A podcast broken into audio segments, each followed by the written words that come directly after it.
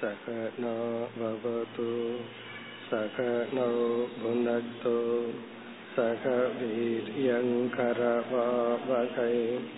तेजस्विनावधीतमस्तु मा विद्विषावकैः ॐ शां तेषां तेषान्तिः अखण्डं सच्चिदानन्दम् अवाङ्मनसगोचरम्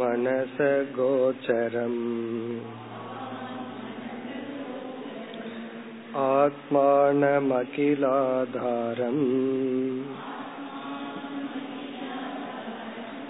आश्रये भीष्टसिद्धये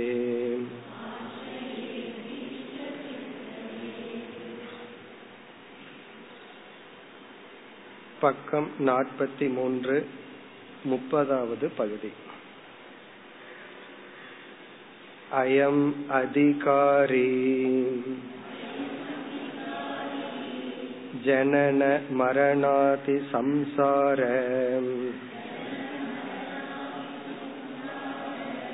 அனல சந்தப்தக தீப்தசிராகாம் जलराशिम् इव उपहारपाणिः श्रोत्रियं ब्रह्मनिष्ठम् गुरुम् उपसृत्य तम् अनुसरति तद्विज्ञानार्थम्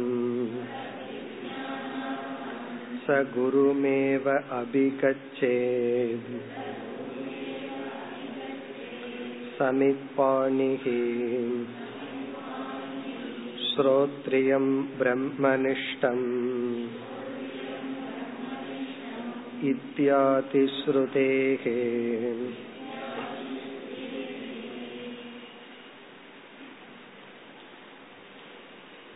வேதாந்த சாரமாகின்ற இந்த நூலில் முதல் பகுதி மூன்று கருத்துக்களுடன் அமைந்திருந்தது என்று பார்த்தோம். ஒன்று மங்களம். மங்களத்துடன் இந்த நூல் துவங்கியது. இரண்டாவது மைய கருத்து அனுபந்த சதுஷ்டயம்.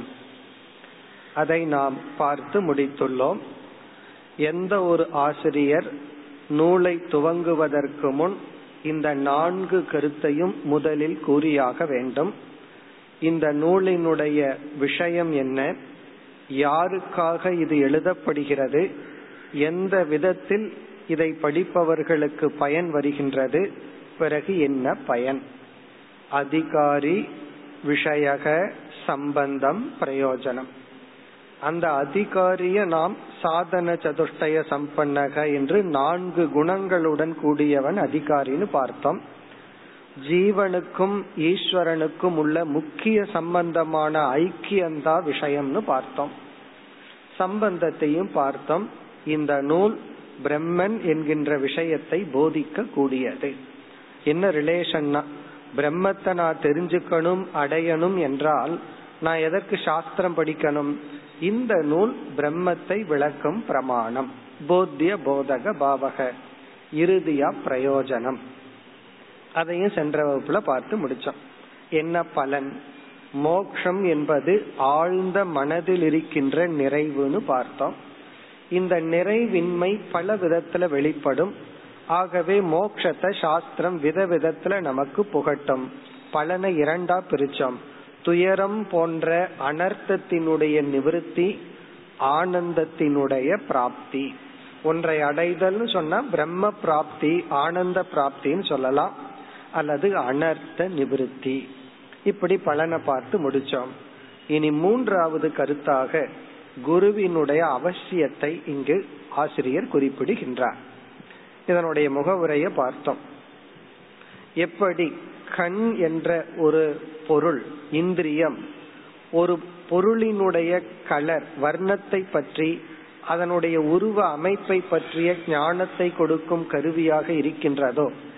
அந்த கண் செயல்பட வேண்டும் என்றால் லைட்டுங்கிற பிரின்சிபிள் கண்ணுக்கு துணை புரியும் அதே போல சாஸ்திரம் என்பது பிரம்மத்தை பற்றிய அறிவை கொடுக்கும் ஒரு சப்த ரூபமான ஒரு நூல். அதை நாமளே படிச்சா நமக்கு விளங்காது. அது ஒரு குருவிடம் இருந்துதான் நாம் படிக்க வேண்டும். ஆகவே குருவின் அவசியத்தை இங்கு குறிப்பிடுகின்றார். அத்துடன் எப்படிப்பட்ட மனநிலையில் சிஷ்யன் குருவை அணுக வேண்டும்? ஏற்கனவே சிஷ்யனுடைய தகுதியை சொல்லிவிட்டார். இந்த தகுதியை அடைந்தவன் இப்படிப்பட்ட மனநிலையில் அணுக வேண்டும். பிறகு இந்த பகுதியில குருவினுடைய லட்சணத்தை குறிப்பிடுகின்றார். இப்படிப்பட்ட குருவை இப்படிப்பட்டவனாக இப்படிப்பட்டவன் அணுக வேண்டும். அதை குறிப்பிட்டு பிறகு அடுத்த பகுதியில குருவினுடைய கடமையை குறிப்பிடுகின்றார். இப்படிப்பட்ட குருவானவர் இப்படிப்பட்ட மாணவன் வந்தால் இந்த அறிவை பகிர்ந்தாக வேண்டும் கொடுக்க வேண்டும். என்பதுடன் முகவுரை அல்லது முதல் பகுதியானது நிறைவு பெற உள்ளது. இப்பொழுது இங்கு ஆசிரியர் என்ன சொல்கின்றார்னு பார்ப்போம். அயம் அதிகாரி.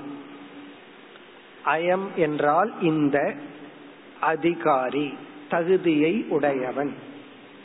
நம்ம பார்த்தோம் இந்த இடத்துல அதிகாரினா சாதன சதுஷ்டய சம்பன்னக நான்கு விதமான குணங்களுடன் கூடியவன். அது எல்லாத்துக்கும் ஞாபகத்தில் இருக்கும். விவேகம் வைராகியம் சமம் முதலிய ஆறு குணங்கள் முமுட்சுத்துவம். இப்படிப்பட்ட தகுதிகளை உடையவன். இங்கேயும் நம்ம என்ன புரிஞ்சுக்கணும்? ஹண்ட்ரட் பர்சன்ட் ஒருத்தருக்கு தகுதி இருக்கணுங்கிற அவசியம் இல்லை. இதுல ஓரளவுக்கு இருக்கணும். குருவை நாடுகின்ற அளவுக்கு இவனுக்கு இருந்தா போதும். அப்படிப்பட்ட அதிகாரி. ஏன்னா காலப்போக்குல தான் சாஸ்திரம் படிக்க படிக்க சில உண்மைகளை புரிய புரியத்தான் அதிகாரித்துவமும் இவனுக்கு அதிகரிக்கும். ஏன்னா ஹண்ட்ரட் பர்சன்ட் அதிகாரியா இருந்தா வேறொரு இடத்துல வேதாந்த விசாரத்துல என்ன சொல்லப்படுது? அவனுக்கு விசாரமே தேவையில்லையா? ஒரே ஒரு வார்த்தை இருந்தா போதுமா?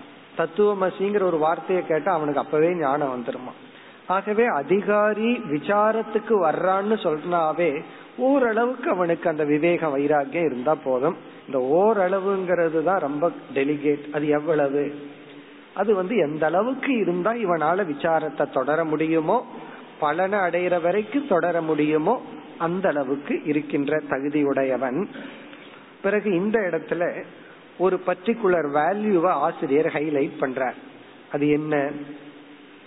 ஜனன மரணாதி சம்சார அனல சந்தப்தக.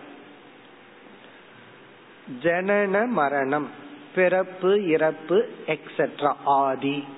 இப்படிப்பட்ட சம்சார இந்த சம்சாரத்தினால் ஜனன மரணாதி சம்சார அனல சந்தப்தக. இந்த சம்சாரத்தை இங்க இவர் நெருப்புக்கு உதாரணமா சொல்ற நெருப்ப வந்து பல இடத்துல பல விஷயத்துக்கு நம்ம எக்ஸாம்பிள எடுத்துக்குவோம்.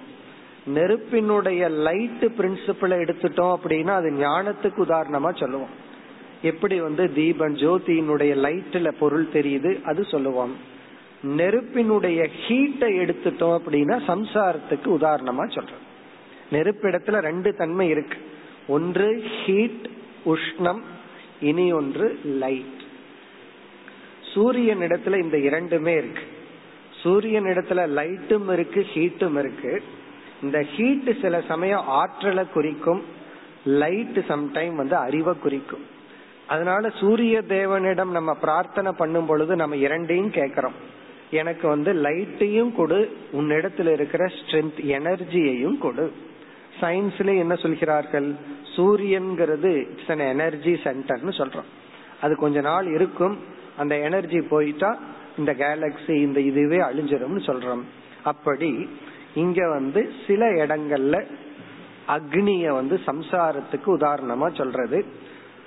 அக்னி அனல சந்தப்தக. அதனால் எரிக்கப்பட்டவன். பிறப்பு இறப்பு முதலிய சம்சாரம் என்கின்ற நெருப்பால் எரிக்கப்பட்டவன். அதுக்கு இனி ஒரு உதாரணம் சொல்றார். இவன் இப்ப எந்த ஸ்டேட்ல இருக்கான சிஷ்யன்? தீப்த சிராகா தீப்த சிராகா தீப்தம்னா எரிகின்ற சிரம்னா தலை. இங்க கொஞ்சம் கற்பனை பண்ணிக்கணும் அவனுக்கு தலையில முடி ரொம்ப இருக்குன்னு புரிஞ்சுக்கணும். ஜடைய போல ஒரு சிஷ்ய முடிய வச்சிருக்கான். ஏன்னா இங்க அரை இன்ச்சு முடி இருந்ததுன்னா அங்க எங்க எரிகிறது? இவனுடைய தலையில முடியில தீ பிடிச்சிடுது. அவன் வந்து ஜலராசிம் இவ தண்ணீரை நோக்கி ஓடுவது போல. இப்ப தலையில வந்து ஜடைய போல இவனுக்கு முடி இருக்கு. அதுல தீ பத்தியாச்சு.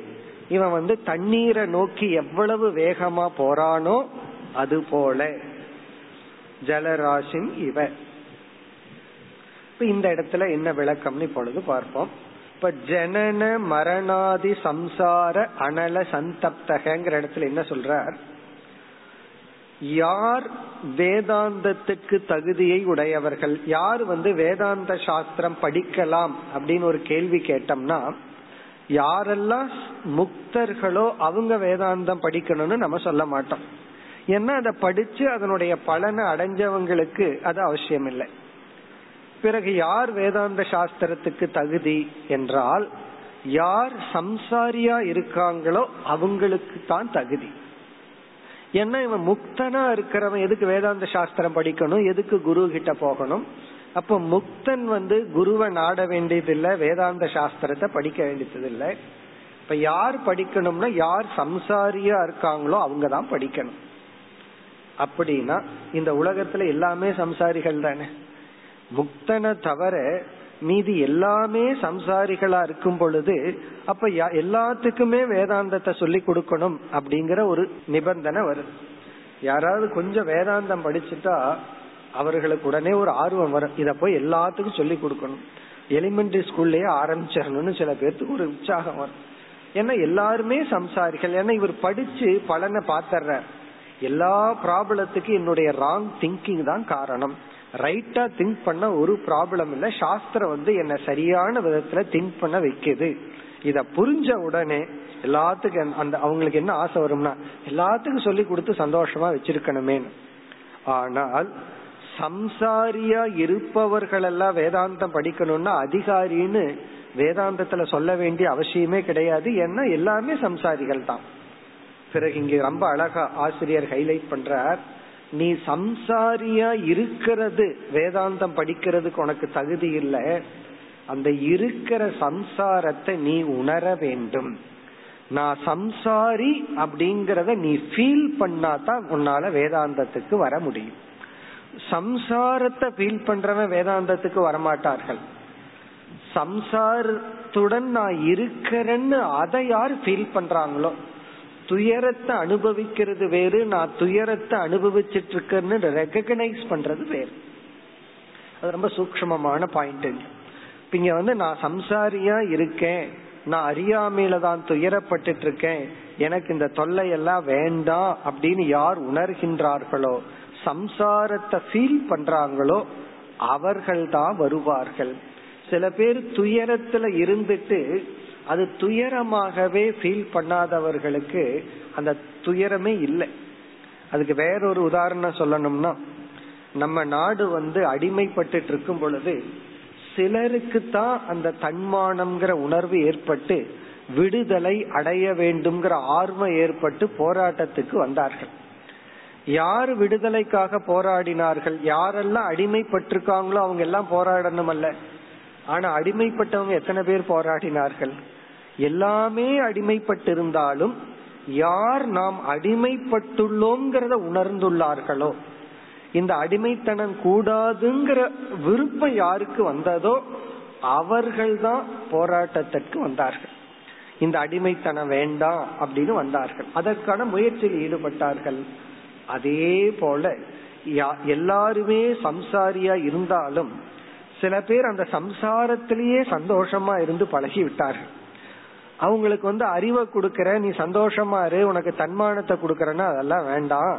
எனக்கு எந்த மானமும் வேண்டாம். நான் இருந்தபடி சௌக்கியமா இருந்துட்டு இருக்கேன் இப்படி இருக்கிறவங்களுக்கு நம்ம வேதாந்தத்தை சொல்லக்கூடாது. வேதாந்தம் அவங்களுக்கு வேலை செய்யாது. சொன்னா அதுவே அவங்களுக்கு கோபத்தை கொடுத்துரும். ஆகவே இங்க என்ன சொல்றார்? சம்சாரத்தை இவன் உணர்ந்து அதுல துயரப்பட்டு பட்டவன். அப்ப என்ன குவாலிபிகேஷன்னா இந்த எந்த உலகம் இவனுக்கு சுகத்தை கொடுத்துட்டு இருந்ததோ அது இவனுக்கு தலைகீழா இருக்கணும். முன்ன வந்து ஒரு பணக்காரன் வந்து நான் இருக்கிறேன் உன்னை பாத்துக்கிறேன்னு சொன்னா இவனுக்கு ஒரு சந்தோஷம் கிடைக்கும். இப்போ இந்த ஞானம் வந்ததுக்கு அப்புறம் ஒரு செல்வந்தன் வந்து நான் இருக்கிறேன் உன்னை பாத்துக்கிறேன்னு சொல்லும் போது நமக்குள்ளேயே சிரிப்பு வரும். உன்னை யாரு பாத்துக்கிறது நீ பாத்துக்கிறேன்னு சொல்ற நீ எவ்வளவு நாள் இருப்ப? அல்லது உன்னை செல்வம் தான் உனக்கு எவ்வளவு நாள் இருக்குன்னு இவனுக்கு இந்த உண்மை தெரிஞ்சிடும் அப்போ எது வந்து ஷோர்ஸ் ஆஃப் செக்யூரிட்டியா இருந்ததோ அது இவனுக்கு செக்யூரிட்டியா தெரியாது. அப்படி பிறப்பு இறப்பு ஜனன மரணம் எல்லாமே நாசத்துக்கு உட்பட்டது. இது போன்ற இந்த அறிவினால் ஜனன மரணாதி எல்லாத்துக்கும் ஜனன மரணம் இருக்கு. இவனுக்கு வந்து அந்த அறிவு இருக்கு. அந்த உணர்வு இருக்கு. அந்த அவேர்னஸ் வந்திருக்கு. இப்ப பிறப்பு இறப்பு போன்ற தத்துவத்தை ஆராய்வதினால் அதனால இவனுக்கு ஏற்பட்ட ஒரு துயரம். இந்த உலகம் எனக்கு சந்தோஷத்தை கொடுக்காது என் மனசை எதுவும் நிறைக்காது என்ற எண்ணத்தின் அந்த நிறைவின்மையை கண்டு அதனால் அப்படிப்பட்ட நெருப்பால் சந்தப்தக அதனால் துயரப்பட்டவன். இனி ஒரு கருத்து நம்ம கீதையில பார்த்திருக்கிறோம். அர்ஜுனனுடைய துயரம் வேறு துரியோதனனுக்கு வந்த துயரம் வேறு. துரியோதனனுக்கு வந்து பொறாமையினால துயரம் வந்தது. அர்ஜுனனுக்கு வந்து தர்ம அதர்ம விஷயமா அவனுக்கு துயரம் வந்தது. அப்படி துயரப்பட்டவன். அதனாலதான் இப்படிப்பட்ட துயரத்தையே நம்ம தவம்னு சொல்றோம். இந்த துயரம் வந்து மோட்சத்திற்கான ஒரு படி. குருவை அணுக ஒரு படி. இந்த துயரம் போயிடுதுன்னா இவனும் குருவை விட்டு போயிடுவான். இவனு இந்த வேதாந்த ஞானத்தை விட்டு போயிடுவான் அதனால இந்த தீய வச்சு காப்பாத்தணுமா? துயரத்தை வச்சு காப்பாத்தணுமா? இப்படி சொன்ன யாரு வேதாந்தத்துக்கு வருவா? அதனாலதான் வேதாந்தத்தை ரொம்ப பேர் விரும்புறது இல்லை அதாவது எல்லா துயரத்திலிருந்து பரிகாரத்துக்கு நாங்க இங்க வந்தா நீங்க என்ன சொல்றீங்க வேதாந்தம்?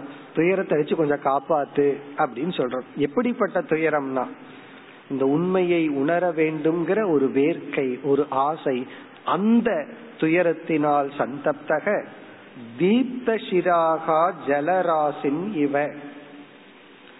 தலையில தீப்பிடிச்சவன் தண்ணீரை நோக்கி செல்வதை போல. இது ஒரு எக்ஸாம்பிள் அது போல. அப்படின்னா என்ன அர்த்தம்? இவனுடைய பிரையாரிட்டி முக்கியத்துவம் ஞானத்துல மட்டும்தான் இருக்கு. வேறு எதிலும் இல்லை.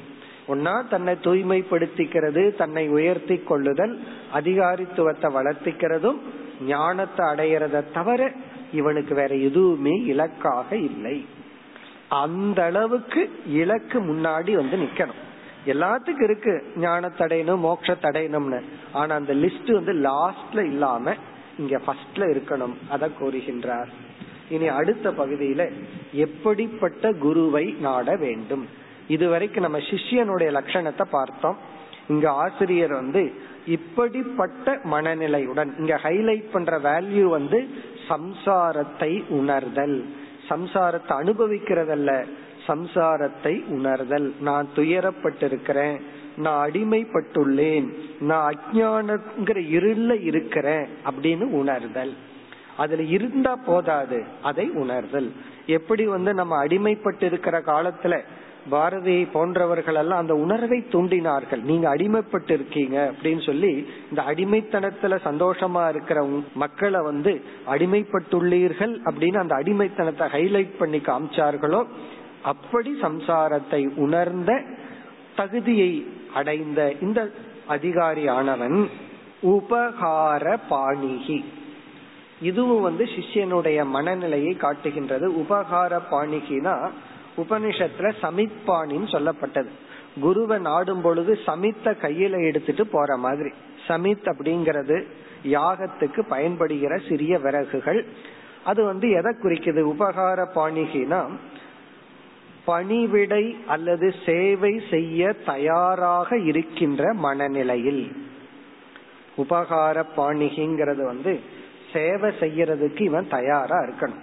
அதாவது இந்த சிஷ்யன் வந்து தர்க்க சாஸ்திரம் படிச்சிருக்கலாம் அல்லது இலக்கணம் படிச்சிருக்கலாம் அல்லது இன்னைக்கு லௌகிகத்துல ரொம்ப ஹையஸ்ட் என்ன படிப்போ படிச்சு பிஹெச்டி வேணாலும் படிச்சிருக்கலாம் பெரிய பவர்ல இருக்கலாம் பணம் சம்பாரிச்சிருக்கலாம் குரு ஒரு குடிசையில ஒண்ணு இல்லாம இருக்கலாம் இவன் வந்து ஒரு பெரிய கோடீஸ்வரனா இருக்கலாம் எப்படி வேணாலும் இருக்கலாம் ஆனா குருவிடம் போகும் பொழுது பணிவுடன் பணிவிடை செய்கின்ற மனநிலையுடன் சேவை செய்கின்ற மனநிலையுடன் போகணும்.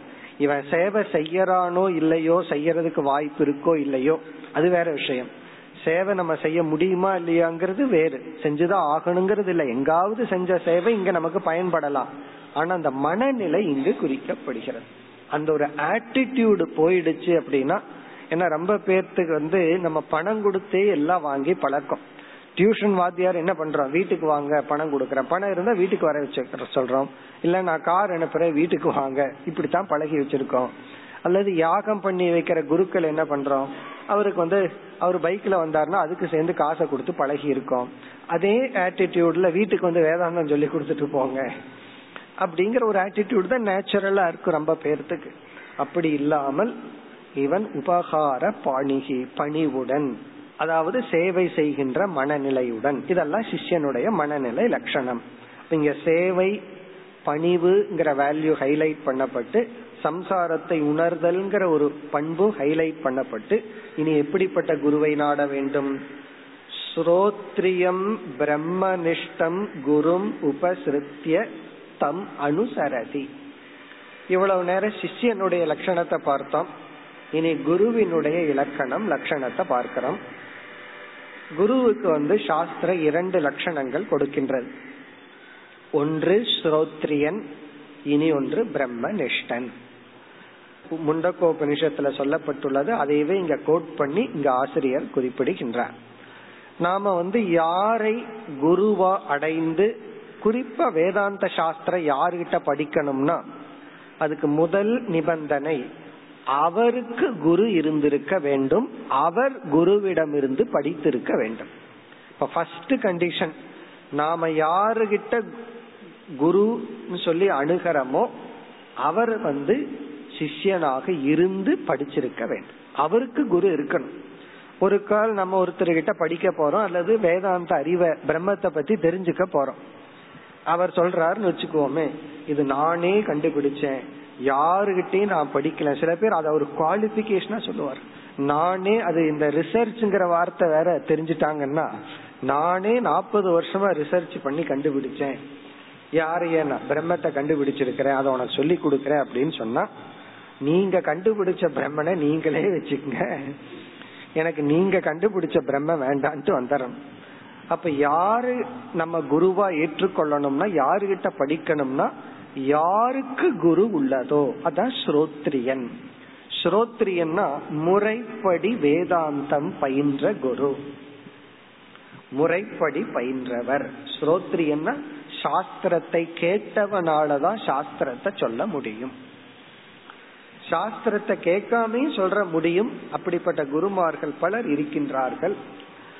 ஆனா இங்க வந்து ஆசிரியர் வந்து சாஸ்திரத்தை படிச்சவங்க கிட்ட தான் நம்ம போய் படிக்கணும்.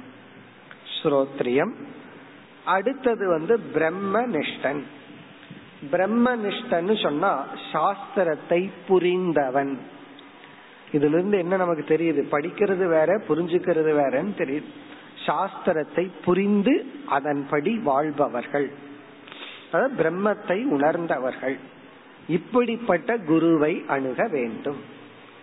இங்க நம்ம சுருக்கமா இதனுடைய விளக்கத்தை இப்ப பார்ப்போம். இப்ப ஸ்ரோத்ரியனா இல்லையா அப்படிங்கறத ரொம்ப சுலபமா கண்டுபிடிச்சிடலாம். அவர் வந்து நான் தான் சொல்லிட்டு இருக்காரா? அல்லது தனக்கு ஒரு குருவை வச்சிருக்காராங்கிறத வச்சு கண்டுபிடிச்சிடலாம். பிரம்ம நிஷ்டனா இல்லையா அப்படிங்கறத கண்டுபிடிக்கிறதுல சில சிரமம் இருக்கு. அவர் வந்து பிரம்மத்தை உணர்ந்து இருக்காரா இல்லையா அப்படின்னு நமக்கு தெரியாது. அவருடைய மனதுல பிரம்மத்தை உணர்ந்திருக்கிறாரா இல்லையாங்கிறது எப்ப தெரிஞ்சுக்கணும்னா நம்மளும் பிரம்மத்தை உணர்ந்திருந்தா தான் புரியும். அப்படி உணர்ந்திருந்தாலும் அவர் மனசுல உணர்ந்திருக்காராங்கிறத நம்ம தெரிஞ்சுக்க வேண்டிய அவசியம் கிடையாது. அதனால நம்ம அணுகிற குரு வந்து ஞான நிஷ்டை அடைந்த ஞானியா இல்லையா அப்படிங்கறது நம்மளால கண்டுகொள்ள முடியாது. ஹண்ட்ரட் பர்சன்ட் கண்டு கண்டுகொள்வது இயலாது. ஏன்னா சிஷ்யனுடைய மனநிலையில அதை கண்டுபிடிக்க முடியாது. ஆனால் இங்க பிரம்ம நிஷ்டன் அப்படிங்கிற இடத்துல ஞான நிஷ்டை அவர் அடைந்து ஒரு ஜீவன் முக்தனாக இருந்தால் கண்டிப்பா அவருடைய வாழ்க்கை வந்து தர்மத்திற்கு உட்பட்டு இருக்கும்.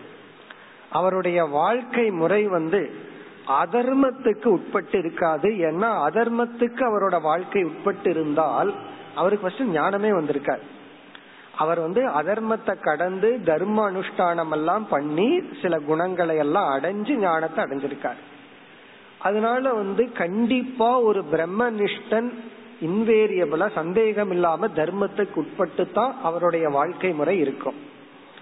ஒரு கால் உபதேசிக்கின்ற குரு வந்து பிரம்மத்தை உணராமலேயும் கூட அவர் வந்து பிரம்மத்தை உணர்ற முயற்சியில தர்மத்தை பின்பற்றி அவர் தர்ம வாழ்க்கை வாழ்ந்துட்டு இருக்கிறதுக்கும் வாய்ப்பு இருக்கு. ஒரு குரு இருக்கார். அவரை அவர் வந்து பிரம்மத்தை உணர்ந்தும் தர்மப்படி வாழலாம். பிரம்மத்தை உணராமலையும் தர்மப்படி வாழலாம். அந்த ஸ்டேஜ்ல அவர் ஒரு சாதகர். அதாவது தன்னிடம் இருக்கின்ற அறிவை வந்து ஷேர் பண்ணிக்கிறார். இப்படி ரெண்டு சான்ஸ் இருக்கு. அப்ப ஒரு சிஷ்யனுக்கு பார்க்க கூடியது அவனுடைய வாழ்க்கை தர்மத்துக்கு உட்பட்டிருக்காங்கிறதான் பார்க்க முடியும். ஒரு கால் ஒரு குரு வந்து அவருடைய வாழ்க்கை வந்து அதர்மப்படி இல்லாம சாஸ்திரம் சொல்லி இருக்கிற தர்ம நெறிப்படி இருந்தால் அவர் பிரம்ம நிஷ்டனாம் இருக்கலாம் அல்லது ஒரு சாதகனாம் இருக்கலாம். இதத்தான் ஒரு சிஷ்யன் வந்து தெரிஞ்சுக்க முடியும். ஆனால் அவருடைய வாழ்க்கை வந்து தர்மத்திற்கு முரண்பட்டு இருந்தால் கண்டிப்பா புரிஞ்சுக்கலாம். அவர் பிரம்மனிஷ்டன் இல்லை. தர்மத்துக்கு உட்பட்டு இருந்தா நமக்கு தெரியாது. அவர் வந்து சாதகனா இருக்கிறாரா? அவர் வந்து சிரவண மனன நிதித்தியாசனம்ங்கிற சாதனை பண்ணிட்டு இருக்காரா? ஞானியான்னு நமக்கு தெரியாது. தெரிய வேண்டிய அவசியம் கிடையாது. ஆனா அவர் தர்மத்துக்கு உட்படாத வாழ்க்கை வாழ்ந்து கொண்டிருந்தால் நம்ம அந்த இடத்துல தப்பு பண்ணிடக்கூடாது. அவரெல்லாம் தர்மா தர்மத்தை கடந்தவர். சில பேர் அப்படி வேற. வேதாந்தம் படிச்சுட்டாங்க. அவங்களுக்கெல்லாம் தர்ம அதர்மம் எல்லாம் கிடையாது. அதெல்லாம் கண்டுக்க கூடாது. அவர் வந்து மது அருந்திட்டு வந்து கிளாஸ் எடுக்கிறாருன்னு வச்சுக்கோமே. இன்னும் இதெல்லாம் நம்ம கண்டுக்க கூடாது. ஏன்னா அவங்க எல்லாம் தர்மத்தை கடந்தவர்கள். அதர்மம் எல்லாம் நம்ம பார்க்க கூடாது. இத நம்ம போய் தவறா எடுத்துக்கொள்ள கூடாது. ஒரு ஒரு ஸ்ரோத்ரியன் ஒரு ஞானின்னு சொன்னா கம்பல்சரியா மினிமம் குவாலிபிகேஷன் தர்மத்துக்கு உட்பட்டு வாழ்தல் அஜானியே அப்படித்தான் இருக்கணும். ஈவன் இந்த உலக இன்பத்தை அடையிறவனே தர்மத்துக்கு உட்பட்டு இருந்தா தான் புண்ணியம் கிடைக்கும் சந்தோஷமா வாழ முடியும். அதிகாரித்துவத்தை அடையணும்னா எக்ஸ்ட்ராவா இவன் கர்ம யோகம் எல்லாம் பண்ணி தியாகம் எல்லாம் பண்ணி தான் அதிகாரித்துவத்தை அடைய முடியும். சமதமாதிகளை எல்லாம் பின்பற்றித்தான் தகுதி அடைய முடியும். அப்படி இருக்கிற நிலையில வந்து இங்க பிரம்ம நிஷ்டங்கிற இடத்துல நம்ம எதை பார்க்கணும் என்றால் அவருடைய வாழ்க்கை முறை தர்மத்துக்கு உட்பட்டு இருக்காங்கிறத பார்க்கணும். இப்ப நம்ம எப்படிப்பட்ட குருவை அடையணும்னா சாஸ்திரம் படிச்சவர்கள் தர்ம நெறிப்படி வாழ்றவங்க மட்டும் நம்ம அடைஞ்சா போதும். அவர் உண்மையிலேயே ஞானியா இல்லையாங்கிறது நமக்கு அவசியம் கிடையாது. அவர் ஞானியா இல்லாட்டியும் நமக்கு அவருக்கு மேல தகுதி இருந்தா சிஷ்யன் ஞானத்தை அடைஞ்சிட்டு போயிடுவான் அவர் ஞானியா இருக்கணுங்கிற அவசியம் கிடையாது. ஆனா தர்மத்துக்கு உட்பட்டு இருக்கணும் பிளஸ் அவர் வந்து சாஸ்திரம் படிச்சிருக்கணும். இப்ப சாஸ்திரம் படிச்சு அவரே உணராட்டியும் கூட ஒரு சிஷ்யன் தகுதி உடையவனாக இருந்தால் சிஷ்யன் ஞானத்தை அடைய முடியும். இப்படிப்பட்ட குருவிடம் இருந்து. ஒருத்தன் சொன்னா எனக்கெல்லாம் அதெல்லாம் கூடாது. எனக்கு ஹண்ட்ரட் பர்சன்ட் ஞானி தான் வேணும். எனக்கு ஞானத்தை அடைஞ்சவங்க கிட்ட தான் நான் ஞானத்தை அடைவேன்னு சொல்ல வேண்டிய அவசியம் கிடையாது. காரணம் என்னன்னா இப்போ ஒன்னாம் கிளாஸ் படிக்கிறான் ஒரு பையன். அவனுக்கு வந்து ஒரு மேத்ஸ் டீச்சர் வேணும். கணக்கு சொல்லி கொடுக்கறதுக்கு ஆசிரியர் வேணும். பிளஸ் டூ படிக்கிற ஒரு பையன். அவன் வந்து சொல்லி கொடுக்கறங்கிறான். மேத்ஸ்ல எம்எஸ்சி முடிச்சு பிஹெச்டி படிச்ச பையன் ஒருத்தன் இருக்கான் அவன் வந்து சொல்லி கொடுக்கறங்கிறான். இந்த ஒன்னாம் கிளாஸ் பையன் நான் பிஹெச்டி படிச்சவங்ககிட்ட தான் படிப்பேன்னு சொன்னா என்ன பிரயோஜனம்? நீ பிஹெச்டி படிச்சவங்ககிட்ட படிச்சாலும் சரி பிளஸ் டூ படிச்சவங்ககிட்ட படிச்சாலும் சரி ஒன்னால எவ்வளவு புரிஞ்சுக்க முடியுமோ அவ்வளவுதானே புரிஞ்சுக்க முடியும். அதே போல ஒரு சிஷ்யன் வந்து எனக்கு ஞானி தான் வந்து சொல்லி கொடுக்கணும்னு நினைச்சிட்டு இருந்தா சிஷ்யனுக்கு ஞானமே கிடைக்காது. இவ யாருகிட்ட படிக்கணும் யாரு சாஸ்திரம் படிச்சிருக்கிறாங்களோ அந்த குரு போதும். பிறகு வந்து தர்மத்துக்கு உட்பட்டு அவங்க வாழ்க்கை இருந்தா போதும். அதான் ஸ்ரோத்ரியன் பிரம்மனிஷ்டன். இந்த இரண்டும் சேர்ந்து இருந்தா சாஸ்திரம் அவர்களை உத்தம குரு அப்படின்னு சொல்லுது உத்தம குரு உத்தமமான ஆசிரியர் யாருன்னா ஸ்ரோத்ரியனாகவும் பிரம்மனிஷ்டனாகவும் இருந்தால் உத்தமமான குரு. அப்படி ஒரு உத்தமமான குரு கிடைச்சா படிக்கலாம். சரி இல்லை என்றால் ஸ்ரோத்ரியனா இருந்தாலே போதும். அது மத்தியம குரு இரண்டாவது நிலையில் இருக்கிற குரு. அவன் வந்து ஸ்ரோத்ரியனா மட்டும் இருப்பார்கள் பிரம்மனிஷ்டனா இருக்கணுங்கிற அவசியம் இல்லை. ஆனால் அவர்கள் தர்ம நெறிக்கு உட்பட்டவர்களா இருந்தா தான் நம்ம அவங்க கிட்ட படிக்கணும். இல்லைன்னா என்ன ஆகும்னா அவர்களுடைய பலகீனத்தை கிளாஸ்லயே உபதேசத்திலேயே அதெல்லாம் வேண்டாம் சொல்லுவார்கள். சில பேர் அப்படி சொல்வார்கள். உலகத்துக்குள்ள போய் பார்த்தோம்னா இந்திரிய கட்டுப்பாடெல்லாம் அவசியம் கிடையாது. எப்படி வேணாலும் இருக்கலாம். இப்படி வேற சொல்றவங்க எல்லாம் இருக்கின்றார்கள். ஆனா சாஸ்திரம் படிச்சிருப்பாங்க. எத்தனையோ சில பிலாசபர்ஸ் எல்லாம் இருக்காங்க. அவர்கள் தப்பா நம்ம கைடு பண்ணிடுவாங்க தர்மத்துக்கு உட்பட்டு இல்லை என்றால். இப்ப கேவல ஸ்ரோத்ரியன்கிறது இரண்டாவது. பிறகு இனி ஒரு விதமான குரு இருக்கின்றார்கள். அவர்கள் எல்லாம் யாருன்னா முறைப்படி சாஸ்திரம் முறையா படிச்சிருக்க மாட்டார்கள். ஆனா தகுதிகளை அடைந்து ஒரே ஒரு வாக்கியத்திலிருந்து ஞானத்தை அடைந்திருப்பார்கள். அவர்கள் வந்து கேவல பிரம்மனிஷ்டர்கள். சாஸ்திரம் எல்லாம் முறையா ஸ்டெப் பை ஸ்டெப்பா படிக்காம அதிகாரித்துவம் இருந்ததுனால ஒரே ஒரு வாக்கியத்தை வச்சு அவர்கள் ஞானத்தை அடைந்த ஞானிகள். இப்ப அவர்களிடத்துல போய் நம்ம படிக்க முடியாது. ஆனா அவர்களுடைய வாழ்க்கை அவருடைய பிரசன்ஸ் நம்ம இன்ஸ்பயர் பண்ணிவிடும். அவர்கள் ஏதாவது அவர்களுடைய நூல்களோ ஏதாவது நம்ம வந்து உற்சாகப்படுத்தும். ஆனா அவர்களை முறையா நம்ம படிக்க முடியாது. ஏன்னா அவர்கள் முறையா படிக்காததுனால அவர்களிடத்துல போனா அவர்களிடத்துல அந்த சொற்கள் இருக்காது. மாணவர்களுக்கு படிப்படியா சொல்ல தெரியாது. இப்ப மனசு வந்து கஷ்டப்படுதுன்னு சொல்லி அவங்க கிட்ட போனா அவங்களோட பதில் என்னவா இருக்குன்னு தெரியுமா? மனசுன்னு ஒண்ணு இருந்தா தானேன்றுவாங்க. ஆனா கிருஷ்ண பகவான் அர்ஜுனன் இடத்துல இப்படி சொன்னார்.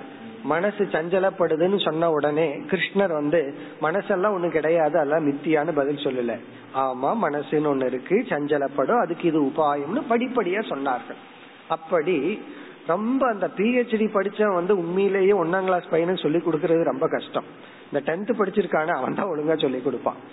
அப்படி பார்க்கையில வெறும் பிரம்மனிஷ்டனா இருக்கிறவர்கள் மட்டும் இருந்தால் அப்படி ஒரு அதுக்காகத்தான் மகான்களை பாக்கிறது சரித்திரத்தை கேட்கறது அவங்க எல்லாம் நம்ம இன்ஸ்பயர் பண்ணி விடுவார்கள். ஆனா முறையா படிக்க முடியாது. இப்ப யார் குருனா? யார் சாஸ்திரம் படிச்சிருக்கிறாங்களோ அவர்களிடத்துல நம்ம போனோம்னா தான் படிப்படியாக அவர்கள் நம்மை அழைத்து செல்வார்கள். இங்க படிப்படியான என்ன அர்த்தம்னா எதையுமே நெகேட் பண்ண மாட்டாங்க. இது தேவையில்லை அது தேவையில்லை இது அவசியம் இல்லை சில பேர் வந்து நீ கோயிலுக்கு போகாத பூஜை பண்ணாத உருவ வழிபாடு வேண்டாம் இதெல்லாம் வேண்டாம் வேண்டான்றது கேட்டா சாஸ்திரத்துல அப்படித்தானே சொல்லியிருக்கு. நிர்குண பிரம்மன் தானே நிர்குண பிரம்மன் தான். ஆனா நம்ம எந்த ஸ்டேஜ்ல இருக்கிறோம் நமக்கு எது தேவை அந்த சாதனைய வந்து வகுத்து கொடுப்பவர் தான் ஸ்ரோத்ரியன் இப்ப நம்ம யாருகிட்ட படிக்கணும்னா யார் முறைப்படி சாஸ்திரம் படிச்சிருக்கிறாங்களோ அவங்க கிட்ட தான் படிக்கணும். இத வந்து எல்லா ஃபீல்டுலயும் நம்ம அப்ளை பண்றோம். ஆனா ஏன்னா வேதாந்தம் வந்தா மட்டும் எக்ஸப்ஷனா எடுத்துக்கிறோம். இப்ப வந்து சில ஸ்கூல்ல அது நடக்கும். அதாவது வந்து எம்எஸ்சி பிசிக்ஸ் படிச்சவர் போய் தமிழ் கிளாஸ் எடுத்துட்டு இருப்பார். சில ஸ்கூல்ல அந்த மாதிரி எல்லாம் நடக்கும்.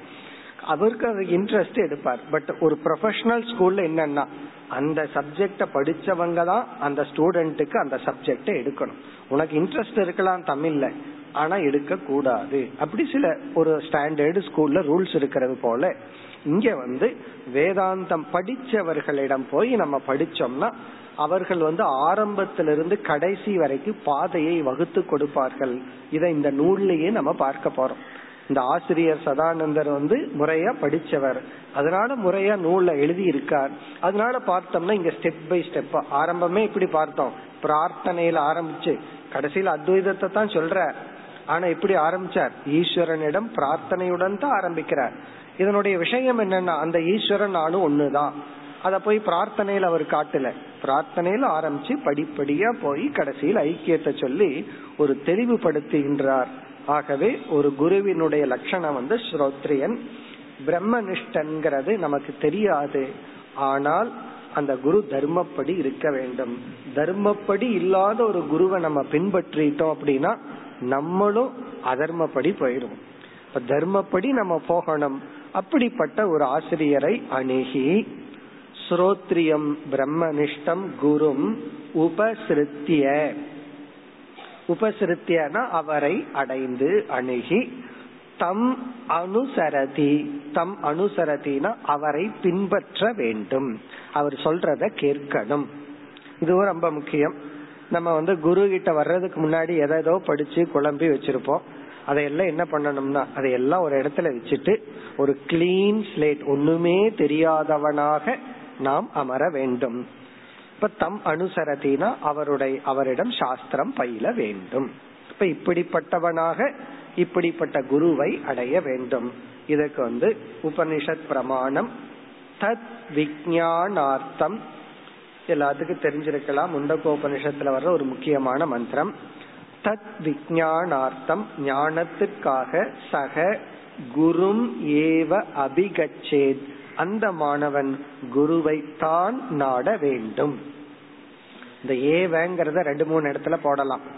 சக ஏவ அவன்தான் நாடனும் மற்றவர்கள் எல்லாம் நாடக்கூடாது. குருவத்தான் நாடனும் வேற எதையும் நாடக்கூடாது.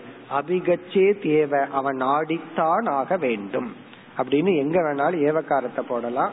பிறகு சமிப்பாணிகி. அவன் எப்படி போகணும்னா சமித்த கையில் எடுத்துக்கொண்டு. அப்படின்னு என்ன? பணிவிடை செய்கின்ற மனநிலையுடன் சேவை மனநிலையுடன் அவன் செல்ல வேண்டும். ஸ்ரோத்ரியம் பிரம்மனிஷ்டம். இங்க உபனிஷத்துல வாக்கியம் ஸ்ரோத்ரியனாகவும் பிரம்மனிஷ்டனாகவும் இருக்கின்ற குருவை நாட வேண்டும். பிரம்மனிஷ்டங்கிறது தெரியுதோ இல்லையோ ஸ்ரோத்ரியனை நாம் நாட வேண்டும். இத்தியாதி ஸ்ருதேகே. இது போன்ற ஸ்ருதி வாக்கியத்தின் மூலமாக நமக்கு தெரிய வருகிறது. இப்படிப்பட்ட தகுதியுடன் இப்படிப்பட்ட குருவை அணுக வேண்டும். இனி அடுத்த பகுதியில குருவுக்கு உபனிஷத் கொடுக்கின்ற உபதேசம் அல்லது ஆர்டர் அல்லது அட்வைஸ். இப்படிப்பட்ட சிஷ்யன் வந்தா குரு என்ன செய்ய வேண்டும்? அடுத்து முப்பத்தி ஓராவது முதல் அத்தியாயத்தினுடைய இறுதி பகுதி. ச குரு பரம अध्यारोप अपवादन्यायेन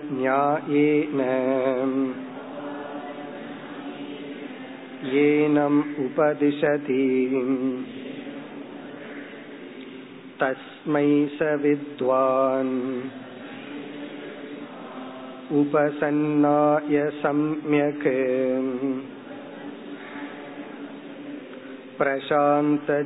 प्रशान्तचित्ताय समान्विताय येनाक्षरं पुरुषम् वेदसत्यम् प्रोवाच ताम् तत्त्वतो ब्रह्मविद्याम् इत्यातिश्रुतेः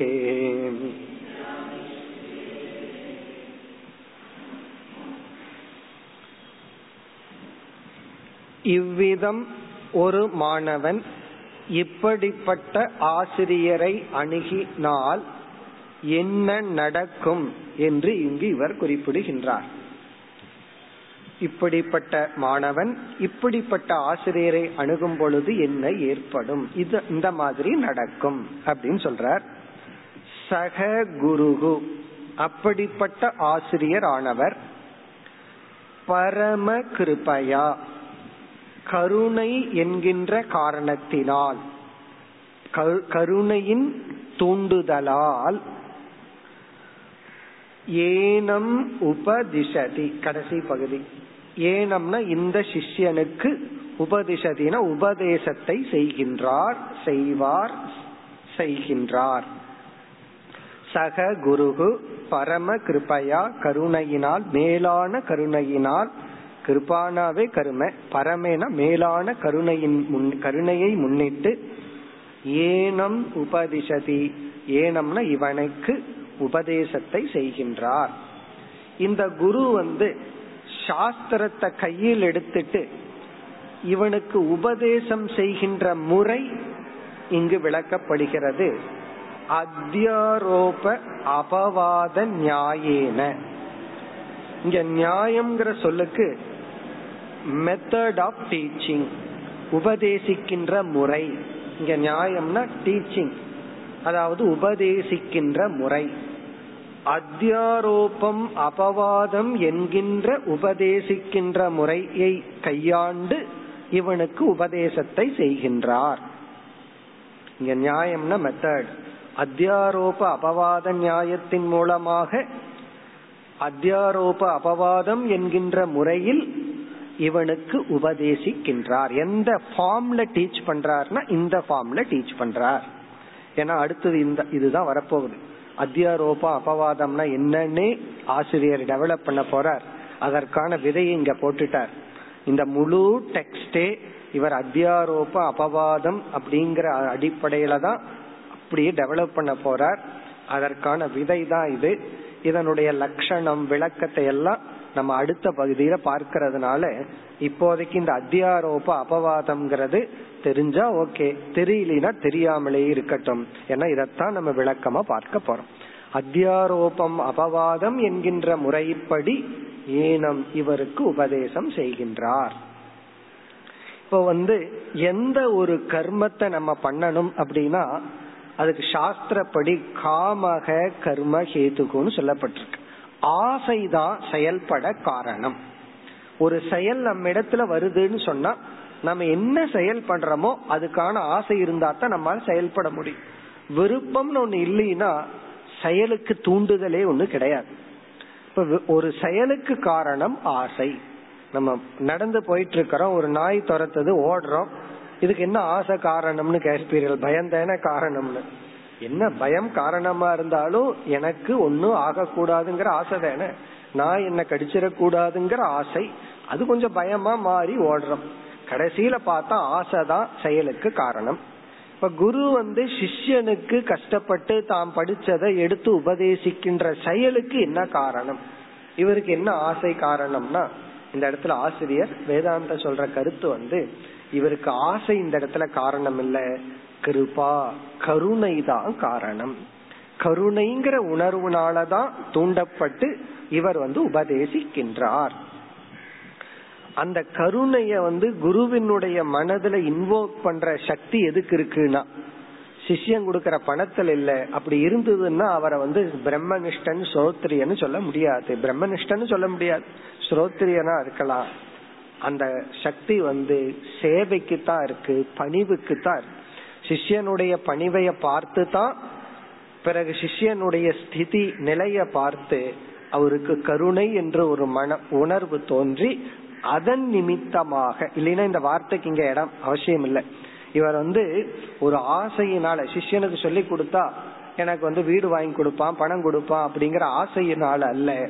பிறகு வந்து கருணையினால். கருணையின் முன்னிட்டு இவர் வந்து உபதேசம் செய்கின்றார். ஏன்னா குருவுக்கு வந்து ஈஸ்வரன் யோகக்ஷேமத்தை பாத்துக்குவார் ஏதோ ஒரு விதத்துல கடவுள் என்ன காப்பாத்திக்குவார் அவருக்கு ஒரு இன்செக்யூரிட்டி இல்ல. செக்யூரிட்டி இருக்கு. பிறகு எதற்குனா? கருணா பரம கிருபையா அத்தியாரோப அபவாத நியாயப்படி இவர் வந்து சிஷ்யனுக்கு உபதேசம் செய்கின்றார். இப்ப இது வந்து என்ன நடக்குது? அல்லது குரு வந்து உபதேசிப்பார் உபதேசிக்க வேண்டும். இனி அடுத்த பகுதியில வந்து மீண்டும் உபனிஷத் கொட்டேஷன் உபனிஷத் வந்து குருவினுடைய லட்சணத்தை சொன்னதுக்கு அப்புறம் சிஷ்யனுடைய லட்சணத்தை சொன்னதுக்கு அப்புறம் இப்படிப்பட்ட சிஷ்யன் குருவை அடைந்தால் அந்த குருவும் உபதேசிப்பார் அல்லது உபதேசிக்க வேண்டும்.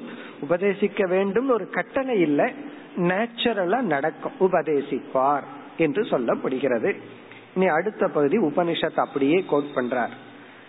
தஸ்மை அந்த சிஷ்யனுக்கு சக வித்வான் அந்த வித்வான் ஞானியான குருவானவர். இந்த தஸ்மை அந்த சிஷ்யன் இப்பொழுது யார்? சம்யக் உபசன்னாய முறைப்படி அணுகிய. எல்லாம் இனி வர்ற சொற்கள் எல்லாம் சிஷ்யனை வர்ணிக்கின்ற சொற்கள் தான் எப்படிப்பட்ட சிஷ்யன்? சம்யக் முறைப்படி சம்யக் உபசன்னாயன வித்வான் உபசன்னாய சம்யக். சம்யக்னா முறைப்படி ஒழுங்காக தகுதியுடன் அணுகியவனுக்கு. அதாவது அணுகியவங்களுக்கு எல்லாம் சொல்லி கொடுக்கணுங்கிற அவசியம் கிடையாது. சமயக் முறைப்படி அணுகினவனுக்கு தான் சொல்லி கொடுக்கணும். இந்த முறைப்படின்னு சொன்னா அவனுக்கு வந்து தான் தெரிஞ்சுக்கணுங்கிற அறிவோட வரணும். சில பேர் வந்து சோதிக்கம் கூட வரலாம். அவருக்கு கேட்டு பார்ப்போம். அவருக்கு தெரியுதா இல்லையான்னு பார்ப்போம். சில பேர் வந்து நான் இந்த கேள்வி இந்த சுவாமி கிட்ட கேட்டேன் அந்த சுவாமிஜி கிட்ட கேட்டேன். இப்ப உங்ககிட்டயும் கேட்கற சொல்லுங்க. என்னன்னா இவர் ஒரு அவர் என்ன சொன்னாரு? இவர் என்ன சொன்னாருன்னு ஒரு லிஸ்ட் எடுத்து வச்சுக்கிறார். இப்படி எல்லாம் ஒரு தவறான ஆட்டிடியூட்ல வந்தா குரு சொல்லணுங்கிற அவசியம் கிடையாது. பேசணுங்கிற அவசியம் கிடையாது. முறையாக அணுகியவனுக்கு அந்த குருவானவர் வித்வான். பிறகு மற்ற சொற்கள் எல்லாம் அடுத்த வரியில் இருக்கிற சொல் சிஷ்யனுடைய மனதை வர்ணிக்கின்றது. பிரசாந்த சித்தாய. சித்தம் என்றால் மனம். பிரசாந்தம்னா அமைதி அடைந்த மனதை உடையவன். இங்க வேதனை இருக்கு. அதே சமயத்துல இவனுக்கு சமதமாதி குணங்கள் எல்லாம் இருக்கு. மனம் அமைதியை அடைந்த சிஷ்யனுக்கு சமான்விதாய சமம் தமம் முதலிய சாதனைகளுடன் கூடிய சிஷ்யனுக்கு மனக்கட்டுப்பாடு வைராகியம் போன்ற சாதனைகளுடன் கூடிய சிஷ்யனுக்கு ஏன அக்ஷரம் புருஷம் சத்தியம் வேத. எதனால்? எந்த ஒரு அறிவினால் குருவானவர் சத்தியம் அக்ஷரம் புருஷம். அழியாத என்றும் உள்ள தத் புருஷன் பிரம்மனை அறிவாரோ? அதாவது எந்த ஒரு விஷன் எந்த ஞானத்தின் துணை கொண்டு சத்தியமாக புருஷனாக அக்ஷரம் அழியாத தத்துவத்தை வேத தாம் அந்த ஒரு ஞானத்தை தத்துவதக பிரம்ம வித்யாம் புரோவாச்ச தாம் பிரம்ம வித்யாம். அந்த பிரம்ம ஞானத்தை தத்துவதக முறைப்படி தெளிவாக புரோவாச்ச குருவானவர் உபதேசிப்பார் உபதேசிக்க வேண்டும். இத்தியாதி ஸ்ருதேகே. இப்படிப்பட்ட உபனிஷத்துக்கள் மூலமாக இந்த கருத்தும் நிலைநாட்டப்படுகின்றது. இத்துடன் நம்ம வந்து முதல் பகுதியை நிறைவு செய்துள்ளோம். அதாவது வேதாந்த சாரம்ங்கிற இந்த நூல் வந்து ப்ரோஸ் ஆர்டர் உரைநடையா அமைந்திருக்குதுன்னு பார்த்தோம். அந்த உரைநடை சில வரி ஒரு செக்ஷன் அல்லது சில பேராகிராஃப் ஒரு செக்ஷனா பின்னாடி வந்தவங்க தான் பிரிச்சிருக்காங்க. இதுக்கு விளக்கம் எழுதிய நூலாசிரியர் எல்லாம் பார்க்கும்போது அப்படியெல்லாம் இல்லை. அப்படியே பேரா பேராவா எழுதி அதுக்கு விளக்க எழுதியுள்ளார்கள். பின்னாடி வந்தவங்க அந்த டாபிக் படி தலைப்பின்படி பிரித்துள்ளார்கள். அப்படி இருநூத்தி எழுபத்தி ஏழு செக்ஷனா பிரிக்கப்பட்டுள்ளது. அதுல முதல்ல ஆரம்பிச்சு முப்பத்தி ஓராவது செக்ஷன் நம்ம தமிழ் புஸ்தகத்துல நாற்பத்தி ஐந்தாவது பக்கம் அல்லது எல்லா புஸ்தகத்திலயும் அந்த செக்ஷன் கரெக்டா இருக்கு. இங்கிலீஷ் ஆகட்டும் தமிழ் ஆகட்டும். அதுல முப்பத்தி ஓராவது செக்ஷன் வரைக்கும் ஃபர்ஸ்ட் சாப்டர் இன்ட்ரோடக்ஷன் இனி அடுத்ததுக்கு போறதுக்கு முன்னாடி எப்படி இந்த நூல் அமைஞ்சிருக்குன்னு பார்க்கலாம். இனிமேல் காட்டுக்குள்ள போற மாதிரி இருக்க போகுது. இது வரைக்கும் நல்லா கார்டன்ல நடந்து போயிட்டு இருந்தோம் நல்ல பாதையில நடந்து போயிட்டு இருந்தோம் இனி அப்படியே வேதாந்தத்துக்குள்ள போக போறோம்.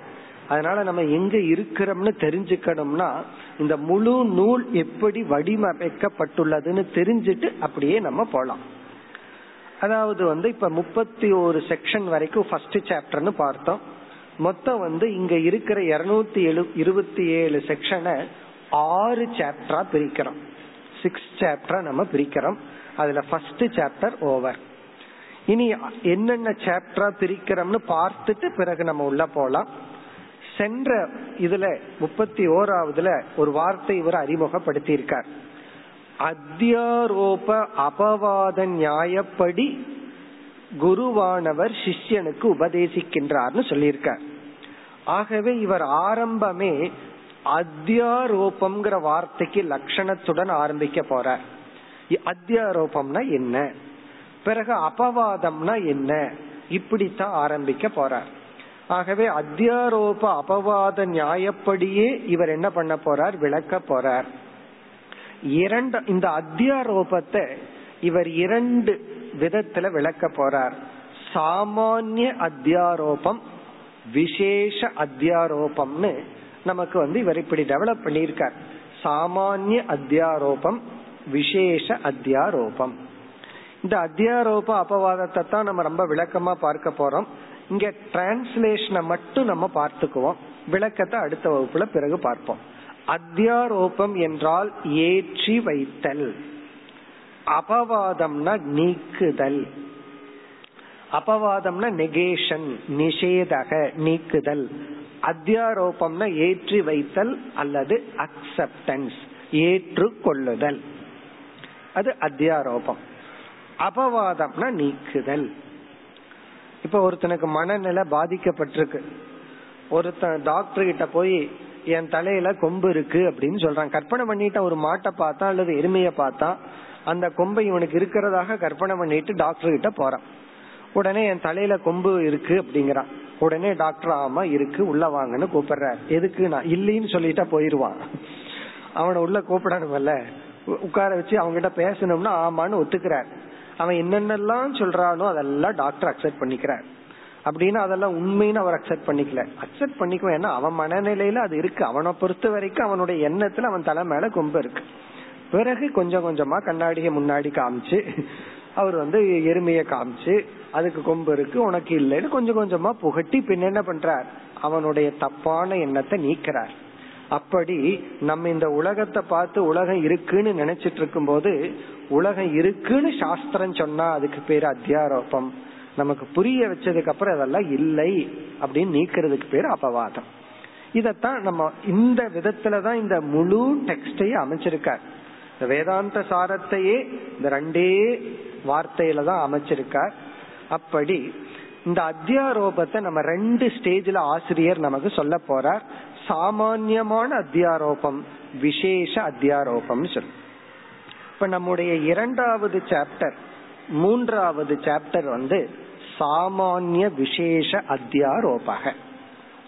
சாமா ரெண்டாவது சாப்டர் சாமானிய அத்தியாரோபம் அது முப்பத்தி இரண்டுல ஆரம்பிச்சு நூத்தி இருபத்தி ஓராவது செக்ஷன் வரைக்கும் நமக்கு செகண்ட் சாப்டர் சாமானிய அத்தியாரோபக. இதுலதான் சிருஷ்டிய பத்தி எல்லாம் பார்க்க எவ்வளவு தூரம் போக போகுது? முப்பத்தி ரெண்டுல ஆரம்பிச்சு நூத்தி இருபத்தி ஒன்னு வரைக்கும் சாமானிய அத்தியாரோபக. தேர்ட் சாப்டர் வந்து நூத்தி இருபத்தி இரண்டுல இருந்து நூத்தி முப்பத்தி ஆறு வரை விசேஷ அத்தியாரோபக. நூத்தி இருபத்தி ரெண்டுல ஆரம்பிச்சு நூத்தி முப்பத்தி ஆறு வரைக்கும் விசேஷ அத்தியாரோபக. அப்ப எப்படி ஆரம்பிச்சார்?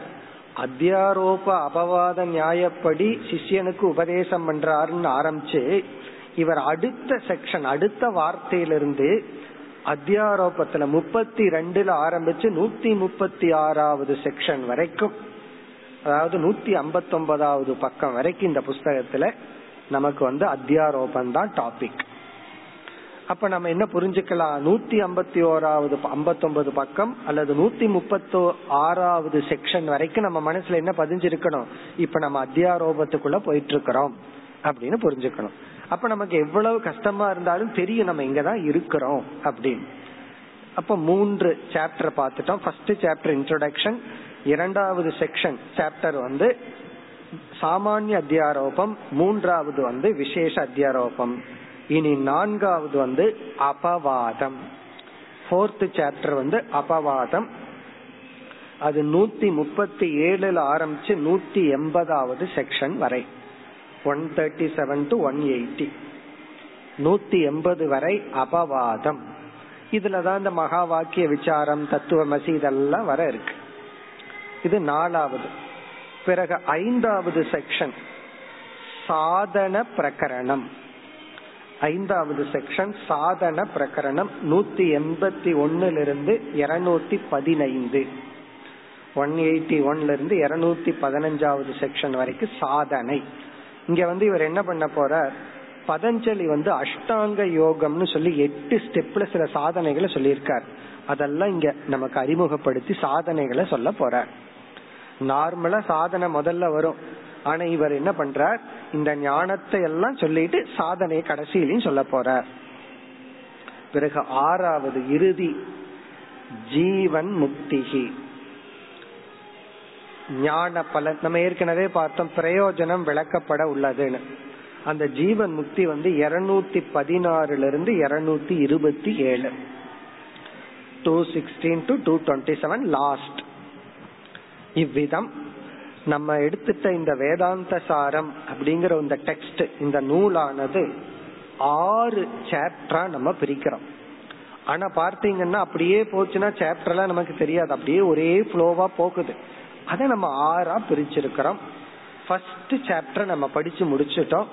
இப்பதான் நம்ம வந்து நுழையற உள்ள கதவை திறந்திருக்கிறோம்னு அர்த்தம். இவ்வளவு நேரம் என்ன பண்ணோம்னா கதவுக்கு வெளியே நின்றுட்டு இருந்தோம். இப்பதான் கதவை திறந்திருக்கிறோம். நீ நெக்ஸ்ட் கிளாஸ்ல உள்ள போக போறோம். வேதாந்த சாரத்துக்குள்ள இப்பதான் என்ட்ராகவே போறோம். இப்ப ஃபர்ஸ்ட் சாப்டர்ல நம்ம பார்த்தது ஒரு பிரார்த்தனை. பிரார்த்தனையை தொடர்ந்து அனுபந்த சதுஷ்டயம். அதை தொடர்ந்து குருவின் தேவை குருவின் லட்சணம் சிஷ்யனுடைய லட்சணத்தை பார்த்து முடிச்சோம். இங்க கரெக்டா ஆசிரியர் பிளான் பண்ணி அத்தியாரோப அபவாதப்படி இந்த டெக்ஸ்ட டெவலப் பண்ணலான்னு மனசுல முடிவு பண்ணினதுனாலதான் அத்தியாரோப அபவாத நியாயப்படி சிஷ்யனுக்கு குரு உபதேசிப்பார் அப்படின்னு சொல்லிட்டார். ஆகவே இந்த அத்தியாரோபத்தை ஆரம்பிக்கிறார். இந்த அத்தியாரோபம்ங்கிற டாபிக் உள்ளதான் நம்ம சிருஷ்டிய பத்தி படிக்க போறோம். தத்துவ போதத்துல ஆரம்பத்துல சிருஷ்டி எல்லாம் படிச்சு எப்படி உலகம் தோன்றியது இந்த சிருஷ்டி எல்லாம் எப்படி இருக்கு இதெல்லாம் நம்ம படிச்சோம். பஞ்சபூதங்கள் இந்த ஸ்தூல பூதம் சூக்ம பூதம் நம்ம மனம் அந்த கரணம்னா என்ன பிறகு பஞ்ச கோஷங்கள் இதெல்லாம் நம்ம படிச்சிருக்கோம். நம்ம உடம்பே மூணு சரீரமா பிரிக்கப்படுது அதுவே அஞ்சு கோஷங்களா பிரிக்கப்படுது இதெல்லாம் அத்தியாரோபத்துக்குள்ள வரப்போகுது. இவர் வந்து நம்மளுடைய உடலை பஞ்ச கோஷமா பிரிச்சு விளக்க போறார். மூணு சரீரமா பிரிச்சு விளக்க போறார். இந்த உலகத்தையே சிருஷ்டி எப்படி எல்லாம் வந்ததுன்னு சொல்ல போறார். இதுலயும் ஒரு மெத்தடை இவர் கையாளுகின்றார். வேதாந்தத்துல விதவிதமான முறையில சில கருத்துக்கள் விளக்கப்படும். அப்படி எல்லாம் இவர் விளக்கி அதுவும் நமக்கு புரியுற மாதிரி எக்ஸாம்பிளோட விளக்க போறார். அப்படி விளக்கி இந்த உலகம் இருக்கு உடம்பு இருக்கு பஞ்ச கோஷம் இருக்குன்னு எல்லா அனாத்ம தத்துவத்தை மாயையில் ஆரம்பிச்சு வெளித்தோற்றத்துக்கு வந்த அனைத்து அனாத்ம தத்துவத்தையும் சிஸ்டமேட்டிக்கா விளக்கி இதையெல்லாம் சாஸ்திரம் ஏத்துக்குது ஒரு ஸ்டேஜ்ல அது வரைக்கும் அத்தியாரோபம். பிறகு அபவாதம். அபவாதம்னா இதெல்லாம் உண்மையிலேயே இல்லை அப்படின்னு சொல்லி அபவாதம் பண்ணி அந்த அபவாதம் பண்ற இடத்துலதான் அனாத்மாவை நீக்கின உடனே இந்த உடல்ல இருக்கிற ஆத்மாவும் இந்த உலகத்துக்கே காரணமா இருக்கிற ஈஸ்வரனுடைய பிரம்மஸ்வரூபமும் ஒன்றுதான் என்று ஜீவ பிரம்மத்தை ஐக்கியப்படுத்துறார். ஐக்கியப்படுத்தி அந்த ஞானம் இந்த ஞானம் வரணும்னு சொன்னா நமக்கு அதிகாரித்துவம் வேணும். அதிகாரித்துவத்தையும் வர வச்சு அதிகாரித்துவத்துடன் விசாரம் பண்ணி ஞானத்தடைஞ்சு ஞானையில நிஷ்டை அடையணும்னா சாதனைகள் தேவைன்னு சொல்லி உடனே அஷ்டாங்க யோகத்துக்கு போற ஏன்னா பதஞ்சலி சாதனைகளை நல்லா சொல்லி இருக்கிறதுனால அங்க சாதனைகளை எல்லாம் சொல்லி பிறகு மோக்ஷம்னா என்ன? ஜீவன் முக்தி விதேக முக்தி இதையெல்லாம் கூறி முடிக்க போறார். இதுதான் வேர்ல்ட் பிக்சர் நம்ம பிளைட்ல இருந்து கீழே பார்த்தா எப்படி தெரியுமோ? அதே போல இந்த வேதாந்த சாரம்ங்கிறது இப்படித்தான் இருக்கு. இனி நம்ம அடுத்த வகுப்புல இருந்து அடுத்த பகுதி அத்தியாரோப பகுதிக்கு நாம் செல்லலாம். ॐ पूर्णमदः पूर्णमिदं पूर्णात् पूर्णमुदच्यते पूर्णस्य पूर्णमादाय पूर्णमेवावशिष्यते। ॐ शान्ति शान्ति शान्तिः।